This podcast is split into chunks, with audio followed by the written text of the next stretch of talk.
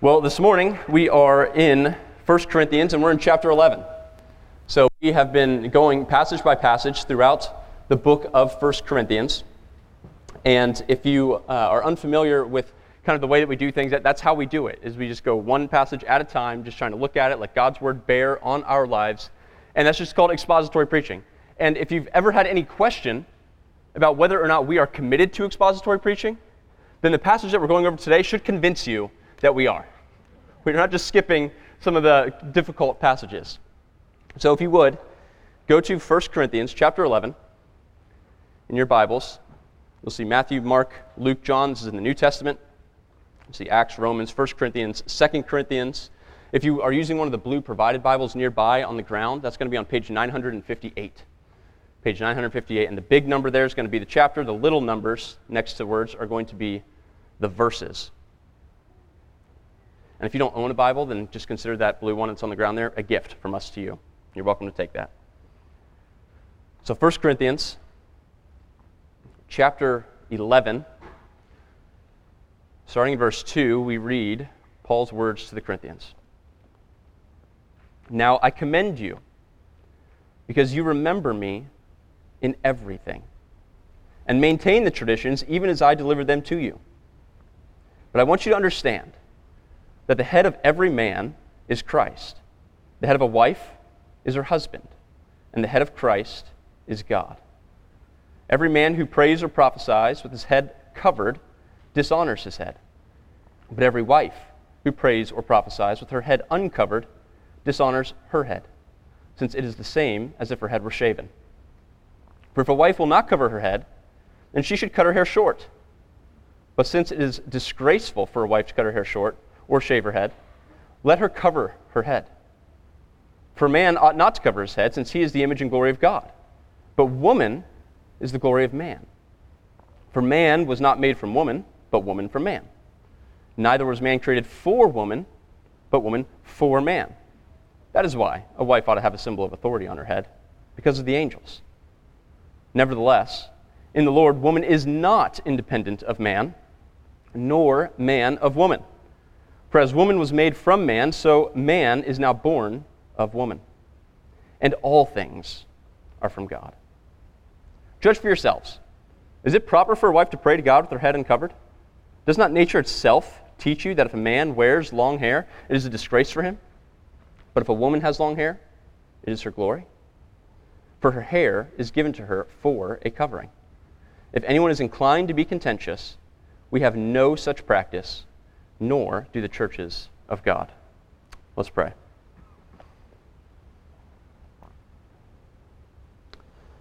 Father, we are grateful for the gift to be able to gather here on this first day of the week, on the Lord's Day. And Lord, we are especially grateful that you have communicated who you are to us through your word. God, we do pray that as we look at this passage, that we would see clearly who you are, that we would also see clearly who we are. We would recognize our need for you. Lord, we pray that as we look at this passage, that we as a church would be unified in the Lord Jesus Christ. Lord, we are grateful for this great salvation that you have purchased for your people. We pray that we as a church be a beacon of light, proclaiming that good news and living in a unified way in light of it. Lord, we do pray for our community. Pray especially for the staff at Saint Anne's Hospital. Lord, we are very grateful for the work that they do. And we pray that you would give them endurance. Pray that you would give them encouragement. Give them wisdom. Lord, we pray for uh, other churches in the area. I think of Linworth Baptist Church. Thank you for their faithfulness to proclaim your word. Thank you for their faithfulness to be gospel, uh, gospel presence in the Columbus area. Lord, grant them wisdom as they continue to, to move forward in ministry. And we pray that they would continue to see great fruit. We're very grateful for the fruit that they have seen. And Lord, we also recognize that we are not uh, the only city or the only state or the only nation that has Christians. And so, Lord, we pray for other Christians around the world. We think specifically of the persecuted Christians in North Korea. Lord, please give them endurance. Lord, have them live faithfully, even in the light of great danger. Lord, we pray that you would tear down the wicked regime that is in North Korea, and that you would bring repentance and faith to that nation. Lord, help me speak clearly as we look at this passage, and we pray that ultimately uh, that not myself or citizens or anybody here would be magnified, but Christ would be magnified and would be lifted up. We pray this in his name. Amen. So after just a general reading, I'm sure everybody um, knows what's going on, and we don't need to discuss too much, but what a fun passage. But with that said, uh, to kick us off, just to give you a little bit of background myself, I, I grew, or I, I lived in Mount Vernon, Ohio, grew up there, lived there for about fifteen years, and uh, moved there in two thousand one. And from two thousand one to two thousand fifteen, I began to become familiar with Mount Vernon, Ohio. It's about thirty-five, forty minutes north. If you ever want to go up there, it's a, it's a lovely town. We still visit often. But one of the, the main roads is called Coshocton Avenue. And that's where all the shops are. It's where the, the big retail stores are. That's kind of the, the main strip, kind of like State Street here in Westerville. But a few years ago, I saw a video of Mount Vernon in, in the nineties, prior to me ever moving there. And there's somebody driving down their car, and they were just videotaping, and they were videotaping Coshocton Avenue. Now, it was still Coshocton Avenue, but a lot of the landmarks that I'd grown familiar with weren't there. Walmart wasn't there. Dollar Tree wasn't there. Big Lots, kind of get a feel for the, the town, the kind of shopping we do. But all, all, these, all these places that I'd, I'd grown familiar with weren't there. I was still very aware that this is, this is still Mount Vernon. It's still Coshocton Avenue, but it looked different. And we, like I said, we still visit fairly often, and, and the roads that we grew up knowing and becoming familiar with, they're still there. But there are still new buildings, new landmarks popping up, ones that we weren't initially familiar with. But it's still, even today, just as much Mount Vernon as it was when I lived there, and it's just as much Mount Vernon as it was in the nineties before I recognized it. And those roads are still just as much the same roads. And this passage, as we're looking at it, can feel distant. It can feel like it doesn't have any relevance or application to us today, but it does. I think if we take some time to consider it and to examine it, we'll see that it is relevant and that it is applicable just as much to us today as it was to the Corinthians when Paul was writing this to them. Some of the landmarks and some of the cultural expressions may look different in our context, but it's still the same road, still the same principle, so to speak. And so as we look at this passage, the, the main point that Paul is trying to get across to these Corinthians is this: that God's design for gender, headship, and submission all glorifies God, and therefore should be clearly displayed when the church gathers to worship God. So I'll say that one more time. God's design for gender, headship, and submission glorifies God, and therefore should be clearly displayed when the church gathers to worship God. And so we've shared some of the context of uh, the book of Corinthians, some of the things that were going on then. I'll try to go pretty quick here. But Paul is essentially writing to a church that is still a baby. He came, proclaimed the gospel to them, and they received the gospel, and a church was birthed. And then he received some reports from Chloe's people. He also got a letter back from the Corinthians, and he recognized that there's some issues going on here. And so he's addressing these various problems throughout the book of First Corinthians. And the, these problems he's addressing because he loves these people. The problems were, were threatening to tear the church apart. And the whole theme of First Corinthians is that that church would be unified in the Lord Jesus Christ. And so every time we look at a passage here in First Corinthians, we're reminded that that, that call to, to be unified in the Lord is the call to us today, that we should be unified in the Lord Jesus Christ. And so the problem that is being addressed in today's passage is that gender distinctions, when the church would gather, were being blurred. And as gender distinctions were being blurred, clear God-ordained authority and submission structures were also being blurred, and so therefore God's glory was being blurred and diminished. One commentary put it this way. Said most likely some Corinthians wanted to develop Paul's teaching that in Christ there is neither Jew nor Greek, there is neither slave nor free, there is no male and female. And they wanted to do that in such a way that distinctions between men and women would have actually been avoided in worship. And Paul is addressing that issue. He says, no, the distinctions are good. It glorifies God. And so to address this issue, Paul lays out his argument, and we've divided it in four sections. Your notes page is blank, but it, the four points that I'm going to be laying before you are these. In verses two through three, we see a delivered tradition. In verses four through twelve, we see a contested tradition. Verses thirteen through fifteen, we see a natural tradition. And then in the final verse, verse sixteen, we see the church's tradition. So four points: a delivered tradition, a contested tradition, a natural tradition, and then the church's tradition. So let's look at that first one. Look at verse two. As we see a delivered tradition, Paul says, now I commend you, he's writing to the Corinthians, because you remember me in everything and maintain the traditions even as I delivered them to you.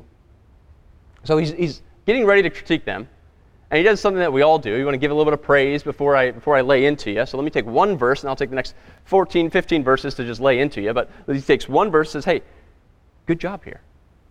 You care about the traditions that I delivered to you. You're doing a good job in that. And and just to, just to clarify, Paul wasn't creating a tradition. As an apostle, he didn't have authority to do that. They have authority to say whether or not something is in line with God's word, that say, hey, do this practice because it's a faithful expression of God's word, God's law, but he doesn't have the authority to create a, a new law or, cre- or to create a tradition. And so he is encouraging them that, hey, you you care about the traditions I have put before you. You care about God's law that I've been sharing with you. And specifically, he's referring here to the seventh commandment, where you know, it talks about you shall not commit adultery. And Jesus lays out in the New Testament that's any sexual sin. And so when Paul is talking about this, he, he's he's tying it back to that. We see the seventh commandment uh, even fleshed out in Deuteronomy twenty-two, verse five. Where we read, a woman shall not wear a man's garment, nor shall a man put on a woman's cloak. For whoever does these things is an abomination to the Lord your God. So even in Deuteronomy, that seventh commandment was being fleshed out, saying, hey, gender distinctions are good. Don't don't cause any kind of blurred uh, distinctions here. Don't blur those. They're, they're good. And so Paul is getting ready to tell them that their clothing and their actions were violating God's law. And now he is getting ready to help them understand it. So he, he compliments them. Hey, good job trying to maintain the traditions. There's an area in which I want you to have a better understanding with. So look at verse three. He says, but I want you to understand that the head of every man is Christ, the head of a wife is her husband, and the head of Christ is God. Now this verse drives everything else. Everything else in this passage flows from verse three. That's what he wants them to understand. And what he's trying to get them to understand is, are these things: gender, headship, and submission. Now that word for head in the Greek, kephale, means authority. And so he's, he's saying that, that the head directs the body. Your arms and legs, they don't move unless your head tells them to move. We pray for heads of government, heads of state, because what they do directs the rest of the nation. And so when he says that a wife is the, uh, excuse me, the head of a wife is her husband, and the head of a, of a man is Christ, what we see here is Paul establishing some headship principles. Now, if you're not using the E S V, you'll see that it says woman and man rather than wife and husband. Now, just to, just to bring you into some of the translation stuff, there is no Greek word for husband or wife. It's the same word for adult male as it is for husband, and it's the same word for adult female as it is for wife. You might, if you are using an E S V or using another translation, they might even have that in a footnote, where the word aner means adult male or husband, and the word gune means adult female or wife. Now, context is going to drive that, whether it's translated as husband or man, or whether it's translated as wife or woman. We see we see this same principle used in Ephesians five, where we are, uh, where Paul is writing to the Ephesians. He's talking about marriage. He says in Ephesians five, verse twenty-two and twenty-three, he says, "Wives, submit to your own husbands on air, as to the Lord. For the husband on air is the head of the wife, gune, even as Christ is the head of the church." So context is going to drive whether it's translated as husband or man, whether it's translated as wife or woman. And so I think that this context would imply that it is referring to husband and wife, but if you see a difference there, then that's the reason, just so you're aware. Now, the order of these relationships that Paul lays out is interesting. He says, man, Christ, wife, husband, Christ, God. You would think that it would be clearer if he would have just said it this way. God is the head of Christ. Christ is the head of husbands. Husbands is the head of his wife. It doesn't make it nice, clear, organizationally. God, Christ, men, women, just very, very clear. But he doesn't do that. Why? The point that he's trying to make in the way that he's uh, organizing that thought is about gender within the framework of headship and submission. This is why he begins by saying the head of every man and then goes to the head of every woman. He's trying to, to bring those distinctions. God made them male and female, and so he says, okay, let's talk to the men, the head of every man. Then he says, let's talk to them, the head of every woman. And so he, he's trying to lay that out. And so men, your head or authority is Christ. He says it right there in the text. So a question for the men in the room here is, are you living that way? Are you bringing everything under the authority of Christ? Is there anything that you're withholding? So I'll give them, I'll give ninety-nine percent, but this one thing over here, not ready. Is there anything that you're withholding from submitting to Christ's good authority? Your motto, if you're married to, to your wife, if you have kids, to your wife and children, should be follow me as I follow Christ. I'm submitting everything to Christ, and as, as the as the passage here states, I'm to lead you, and so therefore follow me as I follow Christ. That should be your motto. Women, your head is your husband.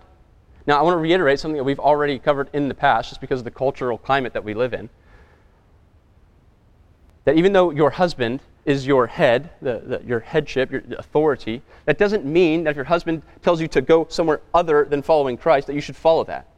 So follow your husband insofar as he follows Christ. If he leads you, tries to lead you away from Christ, then you have an obligation to continue to follow Christ and then pray fervently for your husband to repent and come back to the Lord Jesus Christ. And so to show, Paul recognizes that there's, there's headship authority here, and to show that headship and submission to authority is a good thing, Paul then brings Christ into it. So he says, hey, men, I've addressed you, who your head is, Christ. Women, I've addressed you, your head, your husband. So look, this is a good thing. Don't think this is a, a bad thing. Christ, his head, is God. You see that in, in verse three there. The head of Christ is God. Now, that does not mean, just to clarify, that Christ isn't God. It also does not imply that the second person of the Trinity is in any way inferior to the Father. But it does mean that Christ, in his human nature, received a human will, and he has submitted that perfectly to the plan of God, to the plan of the Father. Does not indicate inferiority. God is glorified in faithful headship, and God is glorified in faithful submission. We see this in the life of Christ. Submission does not mean inferiority. Alistair Begg puts it this way. He says, lest there be any misunderstanding, the headship of man over woman, as God intended from all creation, no more diminishes the worth of a woman than God's headship over Christ could ever make Christ inferior to the Father. And so Paul's establishing the principle that gender distinctions, that headship and submission to good authority are all good and all glorify God. And he does this. This is where we got to look really closely at the text here. Okay, I want you to see this. He does this by referencing three present and active covenants. Okay, look, look there at verse three. We see the head of every man is Christ. He's referring to the new covenant.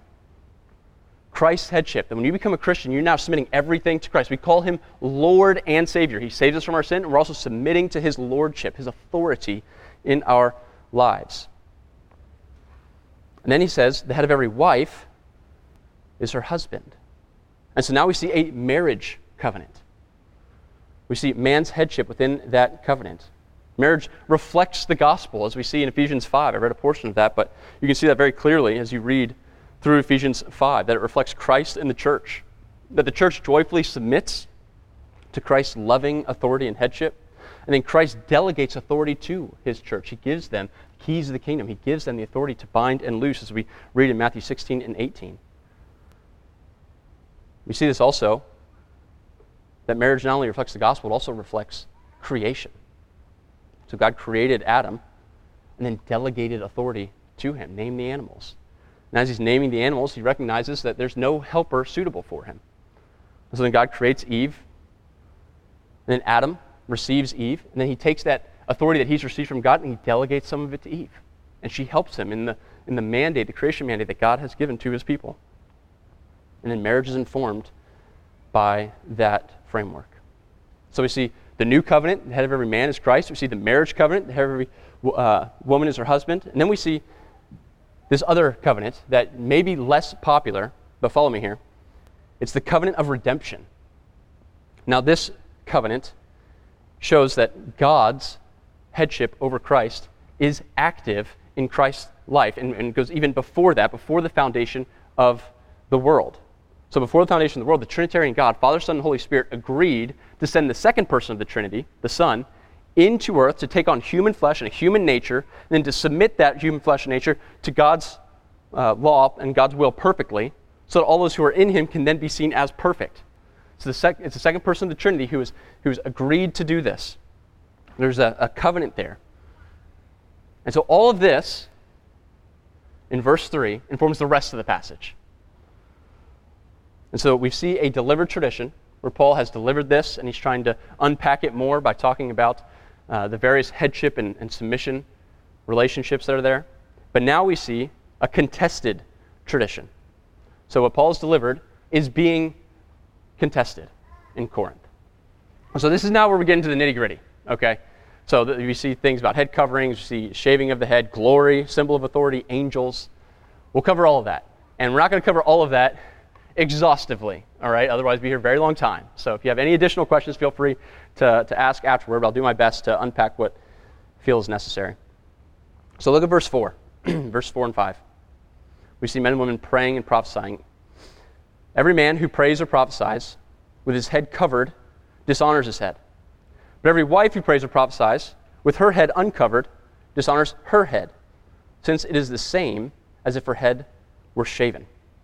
So men and women were praying and prophesying in a way that blurred the God-given gender distinctions in headship and submission. Now, this context is when the church gathered on the Lord's Day, first day of the week. So that's what that's when this is happening. We see this later in chapter eleven when Paul's talking about the Lord's Supper. He makes it clear that this is happening during uh, the Lord's Day gathering, when the church gathered on the first day of the week. And he's, he's doing a play on words here.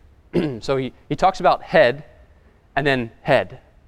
And so he when he says the head, in one sense he's using the authoritative head. In another sense he's using the physical head. So if we if we reread here, verses four through five, we'll see in verses well, you see in verses three and four, he's using the authoritative head.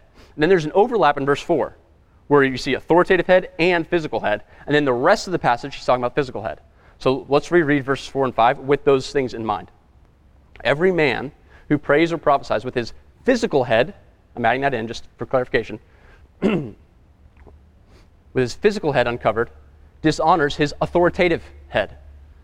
But every wife who prays or prophesies with her physical head uncovered dishonors her authoritative head, since it is the same as if her physical head were shaven. So, if women, some of you being perceptive here, if women were praying and prophesying in front of everyone at the church, how does that square with First Corinthians fourteen? Just a few chapters later, Paul says this. First Corinthians fourteen, if you flip over there, verses thirty-four through thirty-five.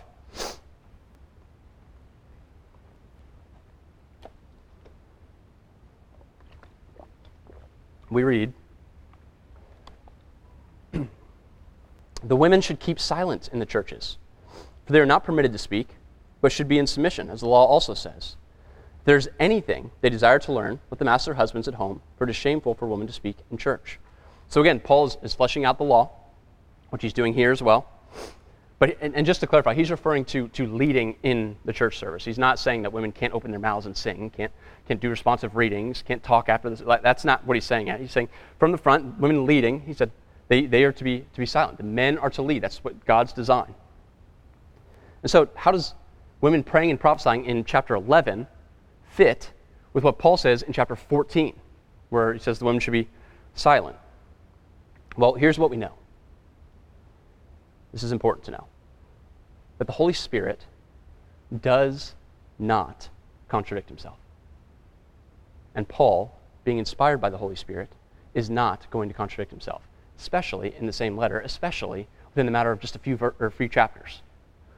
So Paul's not contradicting himself. The Holy Spirit is not contradicting himself. And so that leaves us with three options. And commentators have, have laid these three out. So the first is that the praying and prophesying here is referring to uh, something different from the speaking he refers to in chapter fourteen. Different type of praying and prophesying. I don't think that's convincing. The second option is that it's a different context, referring to women's daily lives throughout the week, where they're proclaiming God's truth to other people as they go about the week, and they're praying for them as they go about the week, not what is happening when the church gathers. I, I'm not convinced by that one either. I think chapter eleven makes it clear that this is happening in the context of the worship gathering. And so the third option, this is the, the camp that I find myself in, is that he's addressing one issue at a time. And so right now he's addressing the blurred distinctions in the worship gathering. And then in chapter fourteen, he addresses more orderly worship, how we should be going about worship. But again, what do we know? We need to come back to that. That the Holy Spirit never contradicts himself. Chapter eleven is true, and chapter fourteen is true. We can trust that the Bible is consistent. We may need to put in some work to understand it. However, God will never contradict himself. He's the same yesterday, today, and tomorrow. He does not change. So, what's happening here then? Look at verse six. If a wife will not cover her head, then she should cut her hair short. But since it is disgraceful for a wife to cut off her hair or shave her head, let her cover her head. So to remove her covering, which is what was happening in this context, in the worship gathering, would have communicated a few things. Maybe potentially more, but here are the, the three common answers as to what removing her head covering would have communicated. First, which we've talked about and we'll continue to talk about, is that it shows a blurring of the genders. She doesn't want to, to bring on the, the femininity. She wants to be able to seen, be seen just as equally as anyone else there, that there's no distinction between male, male and female, and she's trying to, to to put, live that out. And and that has that I think that has good merit, because back in that day there was no J C Penney or T J Maxx to go get the kind of clothing that you liked. Everyone wore robes, and the primary way to distinguish between a male and a female was the head covering. The second option, or not option, but the second thing that it could communicate was that she was no longer under her husband's headship. That she was an independent woman. And I think this has some merit as well. If you look at verse eleven, it says, "Nevertheless, in the Lord, woman is not independent of man, nor man of woman." So Paul's addressing this idea of, of men and women being independent from each other. And he, he says, no, you're not independent. You are necessary for one another. And there are relationship dynamics that we need to uphold because God has created them. And then the third one is that it could have communicated an association with temple prostitution. Now, prostitutes would have advertised themselves by removing their head covering or removing their veil so that their customers could see what they're paying for. Now, each of those are options, but here's what Paul is getting at. He is saying that she should cover her head for the sake of communicating clear gender distinctions, which glorifies God, for the sake of communicating modesty, that she wouldn't be associated with any type of uh, cult prostitution, but then also that she would communicate glad submission to her husband in the way that Christ gladly submitted to the Father. And so just as important as the woman covering her head, we read in verse seven that men should not cover their head. Now, why? Again, we, we see it's to maintain those gender distinctions, but it also glorifies God. So we see in in verse seven, a man ought not to cover his head, since he is the image and glory of God.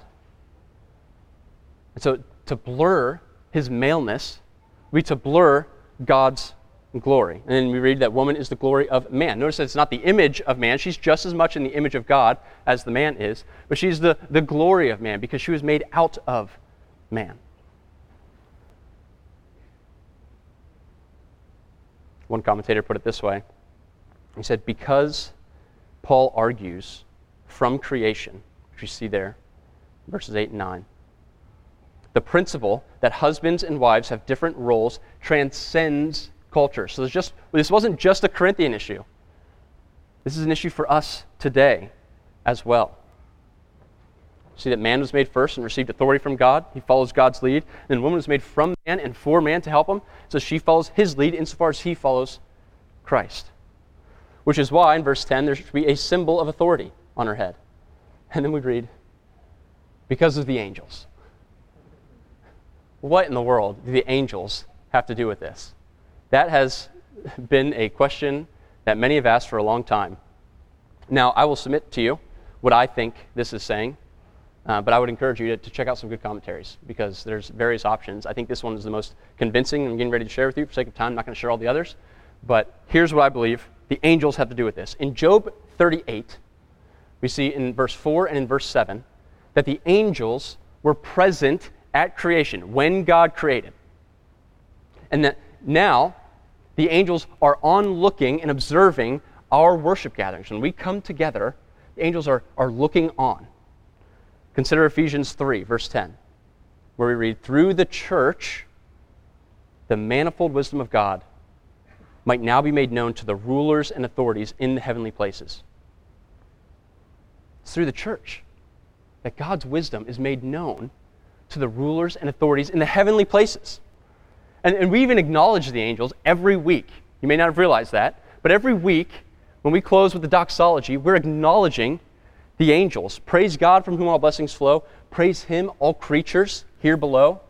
Praise Him above, you heavenly hosts. We're acknowledging the angels. They're looking on. We're telling, praise God. Now, angels were present at creation. They look onto our gatherings. But here's something else that we know about the angels. Is that some of the angels rebelled against God's authority. If you look at Jude, verse six, we read, and the angels who did not stay within their own position of authority, but left their proper dwelling, God has kept in eternal chains under gloomy darkness until the judgment of the great day. So there were some angels who did not stay in their position of authority. They were not satisfied with God's good authority. They, they left it. And now there's a parallel between what they did and what, what was happening in Corinth with some of the Corinthian women, removing their head coverings and coming out from under the headship that God has placed over them. And so now, when the angels observe our gatherings, and when they see clear gender distinctions and godly authority and godly submission on display clearly, then they are reminded that their place under God's authority is a good thing. They were present at creation. Some of them rebelled. They look onto our gathering, and when they see us having clear gender distinctions and seeing us rejoice in godly authority and godly submission, they are reminded that's a good thing.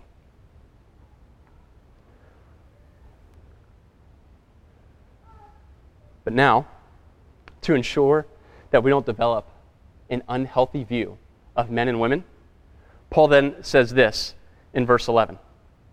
He says, in the Lord, woman is not independent of man, nor man of woman. So hey, husbands, you've been given this authority, but don't think that you're superior. Women, you're called to submit to your godly husband, but don't think that you're inferior. He says you're both dependent on one another. The first woman came out of man, but then every man after that comes from woman. He says you're independent, or you're, you're dependent. You're not independent, you are dependent on one another. And both of you are dependent upon God, from whom all things come. And so by suppressing God's good design for male and female in the church gathering, as the Corinthians were doing, they actually suppressed God's glory. And so church, when we gather, God's glory should be magnified not suppressed. And believe it or not, now this may sound strange, but believe it or not, our clothing affects that. And so men, now this is revolutionary, but men, dress like men. Don't blur the line. Don't be the, the character in Aerosmith's song, Dude Looks Like a Lady. All right? I don't need to sing it. Don't blur the line. Exercise Christ-like headship with your wives. Don't be domineering. Be loving, sacrificial, and selfless. Rejoice that God has given you a wife that wants to follow a godly husband.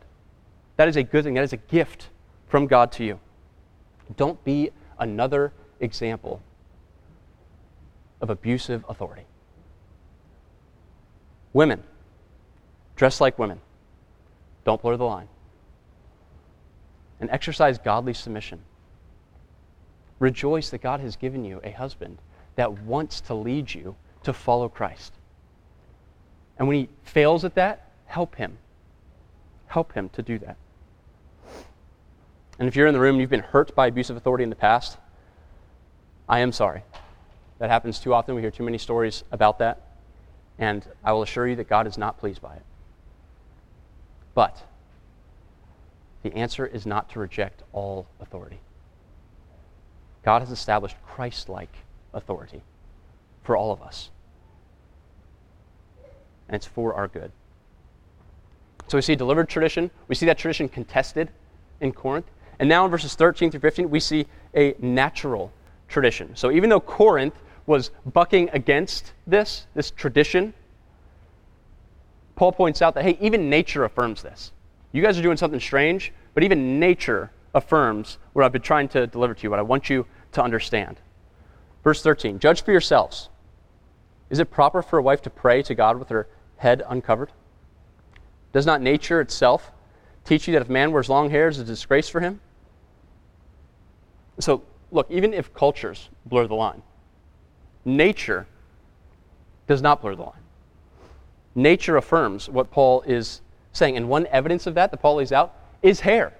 Just generally speaking, it's easier for wives, or excuse me, it's easier for women to, to grow long hair.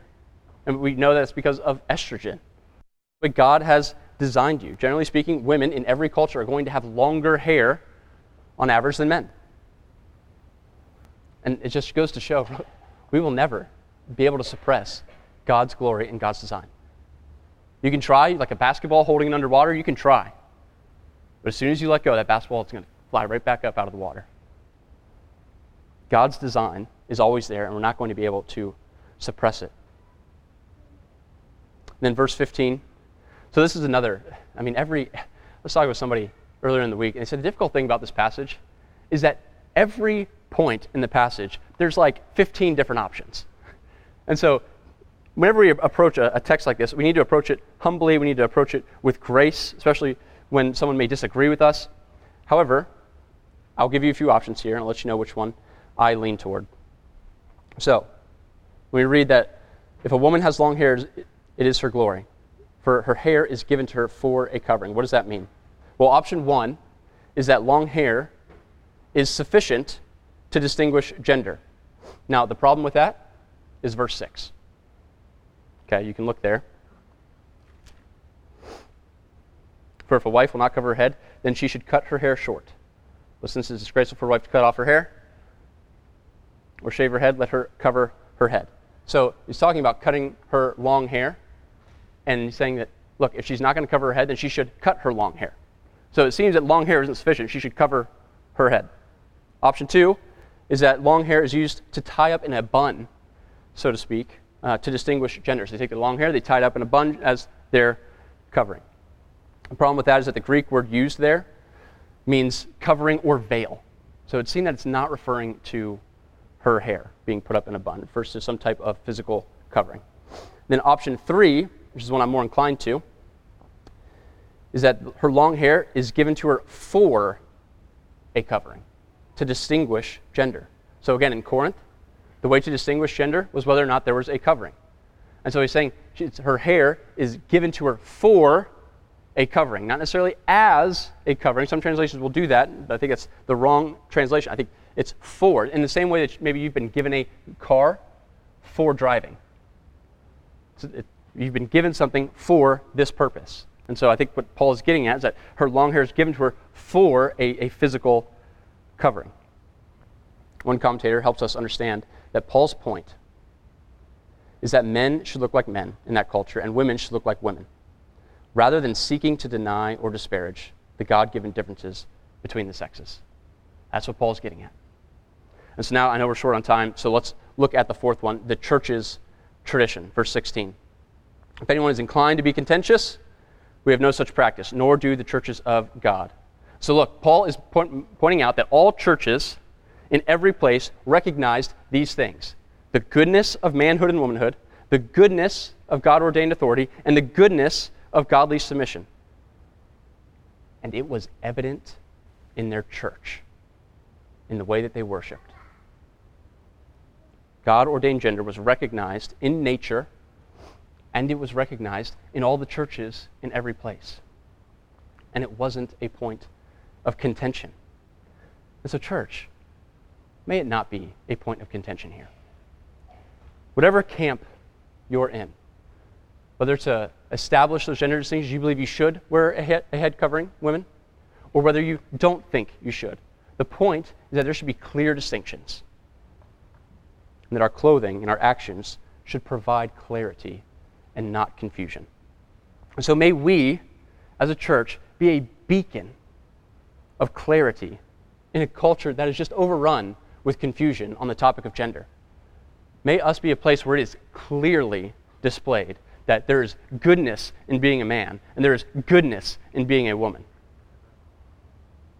God's design for gender, for headship, and for submission glorifies God. Therefore, it should be clearly displayed when the church gathers to worship God. Gender is good. Headship and authority, godly headship and authority, is good. Godly submission is good. And God is glorified when we uphold all of these. Consider Christ. If the Son had not agreed to take on flesh and to submit that flesh perfectly to God's will, then we would still be lost in our sin. We have the opportunity to have our sin removed and to be given His perfect righteousness because He agreed to submit.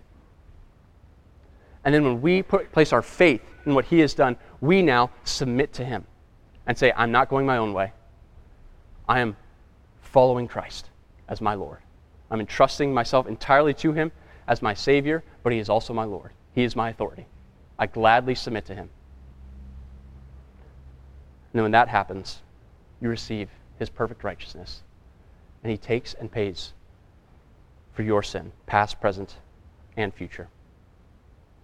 It's a wonderful thing. Praise God for godly authority. Praise God for godly submission. Praise God for the distinctions with male and female. Praise God for the distinctions within the Trinity, Father, Son, and Holy Spirit. It's a good and glorious thing. Let's pray.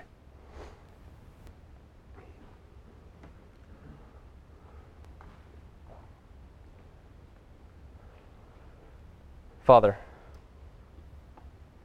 thank you for your design. Thank you for the goodness of gender. Thank you for the goodness of authority, headship. Thank you for the goodness of submission. Lord, help us seek to honor you in all three of these things. We pray this in Christ's name. Amen.